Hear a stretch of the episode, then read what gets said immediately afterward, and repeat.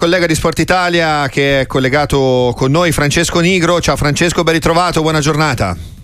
Ciao ragazzi, ben ritrovati anche da parte mia. Esatto, così si sta andando a completare un po' il, il, quadro di questi ottavi di finale. Oggi si chiudono gli ultimi due gruppi, quello E e quello F, ancora con tante incertezze sicure del passaggio solo il Mali nel gruppo E e il Marocco nel gruppo F, da capire per l'appunto in che posizione, però abbiamo già qualche ottavo di finale che si è delineato, per esempio quello che poi prevede anche il derby tutto napoletano, Nigeria-Camerun con Anghissà per i Leoni Indomabili, ovviamente Victor Osimen per quanto riguarda la Nigeria, quello tra Capoverde e Mauritania, il derby delle Guinee con la Guinea Equatoriale che ha chiuso al primo posto il girone con la Costa d'Avorio e la Nigeria contro la Guinea, poi ovviamente dobbiamo attendere tutti gli altri accoppiamenti, ma è una Coppa d'Africa che ci sta regalando davvero tantissime sorprese quelle che ci attendiamo tra l'altro anche oggi quando si chiuderanno il gruppo E alle ore 18 e poi alle 21 il gruppo F per avere tutto il quadro completo. Si chiude la fase a gironi, intanto dal magico mondo della Coppa d'Africa arrivano tante emozioni ma anche notizie abbastanza incredibili, no? perché la Costa d'Avorio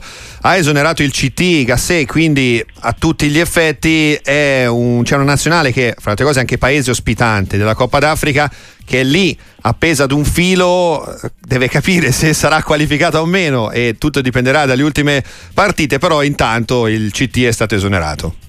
Sì, diciamo che in questi giorni, dopo per l'appunto la sconfitta contro la Guinea Equatoriale, tutta la Costa d'Avorio, tutta Abidjan insomma è davvero in fibrillazione, sta aspettando quello che succede eh, negli altri gruppi perché oramai il destino non è più nelle mani della Costa d'Avorio. Via Gassé che comunque aveva una notevole esperienza a livello internazionale, era stato anche il vice di, di Laurent Blanc nel 2010 nel mondiale con la Francia, adesso bisogna capire un po' come cambieranno anche le cose su quella panchina, sperando comunque poi di poter giocare gli ottavi di finale. Ci sono pochi dubbi su quello che poi sarebbe l'avversario agli ottavi per quanto riguarda la Costa d'Avorio. Se dovesse rientrare in quella cerchia ristretta delle quattro migliori terze su sei, su sei gironi, sarebbe il Senegal l'ultimo degli ottavi di finale di questa grande Coppa d'Africa. Tanto però, come detto, passa dalle partite di oggi perché bisogna capire al momento le uniche due squadre fuori sono il Ghana come terza e poi l'Algeria che però ha chiuso quarto il suo girone, quindi ancora da capire quale sarà la seconda peggiore nella cerchia delle terze di questi sei gruppi e tanto passa per l'appunto per esempio dalla sfida della Namibia che se la giocherà contro il Mali, ma anche la Tunisia che è ultima del gruppo E proverà insomma ad avere la meglio nel, nel, suo incontro perché vincere è l'unica possibilità ed è un discorso che poi si ribalta anche nel gruppo F dove la Tanzania chiude la graduatoria con un punto, giocherà contro la Repubblica Democratica del Congo invece a cui il punto ne basta uno, sono tanti calcoli e l'aritmetica che la fa un po' da padrona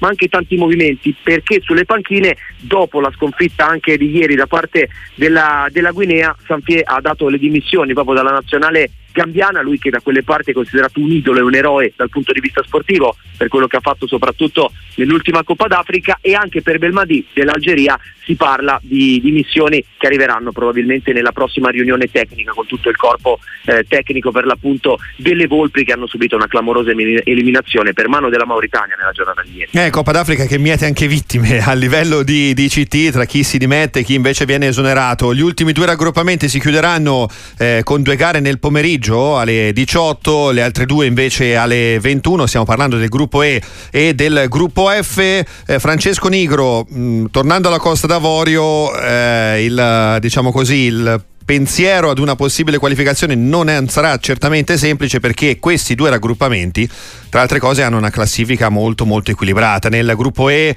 eh, Mali a 4 punti, Sudafrica e Namibia a 3, Tunisia a 1, quindi tutto ancora molto aperto e molto equilibrio. Nel gruppo F la classifica è molto simile, Marocco a 4 punti, Repubblica Democratica del Congo eh, e, Tanzan- e, Zambia a 2 con la Tanzania ad, uno, ad un solo punto. Quindi tanti intrecci, è tutto ancora possibile, però non bene per la Costa d'Avorio, mi sembra di capire da queste classifiche. Centrato esattamente il punto, non è impossibile perché siamo appesi a un filo, così dice l'agenzia ovviamente ivoriana, bisogna vedere che cosa succede in questi gironi. La classifica corta di sicuro non è migliore amica in questo momento della Costa d'Avorio. Il fatto che nell'ultima giornata in entrambi i gironi ce ne sia una per girone che è già sicura della qualificazione, non ancora si sa poi ovviamente in quale posizione, non è di sicuro un fattore che in questo momento gioca un ruolo favorevole proprio nei confronti della Costa d'Avorio. Per provare a farla semplice, anche se semplice non è, nel gruppo E il Mali è passato perché ha quattro punti. Il Sudafrica è davvero difficile che poi non riesca a passare nonostante i tre punti e l'impegno con la Tunisia che invece può solo vincere perché di punto ne ha uno e deve salire per forza a quattro per rientrare nella qualificazione. La Namibia è l'unica invece che potrebbe in un certo senso essere quella che la Costa d'Avorio guarda con un pizzico di interesse maggiore per cercare di capire appunto se riuscirà ad avere la meglio, perché come funziona? C'è un discorso di differenza reti prima di tutto che va calcolato tra le terze che chiudono a pari punti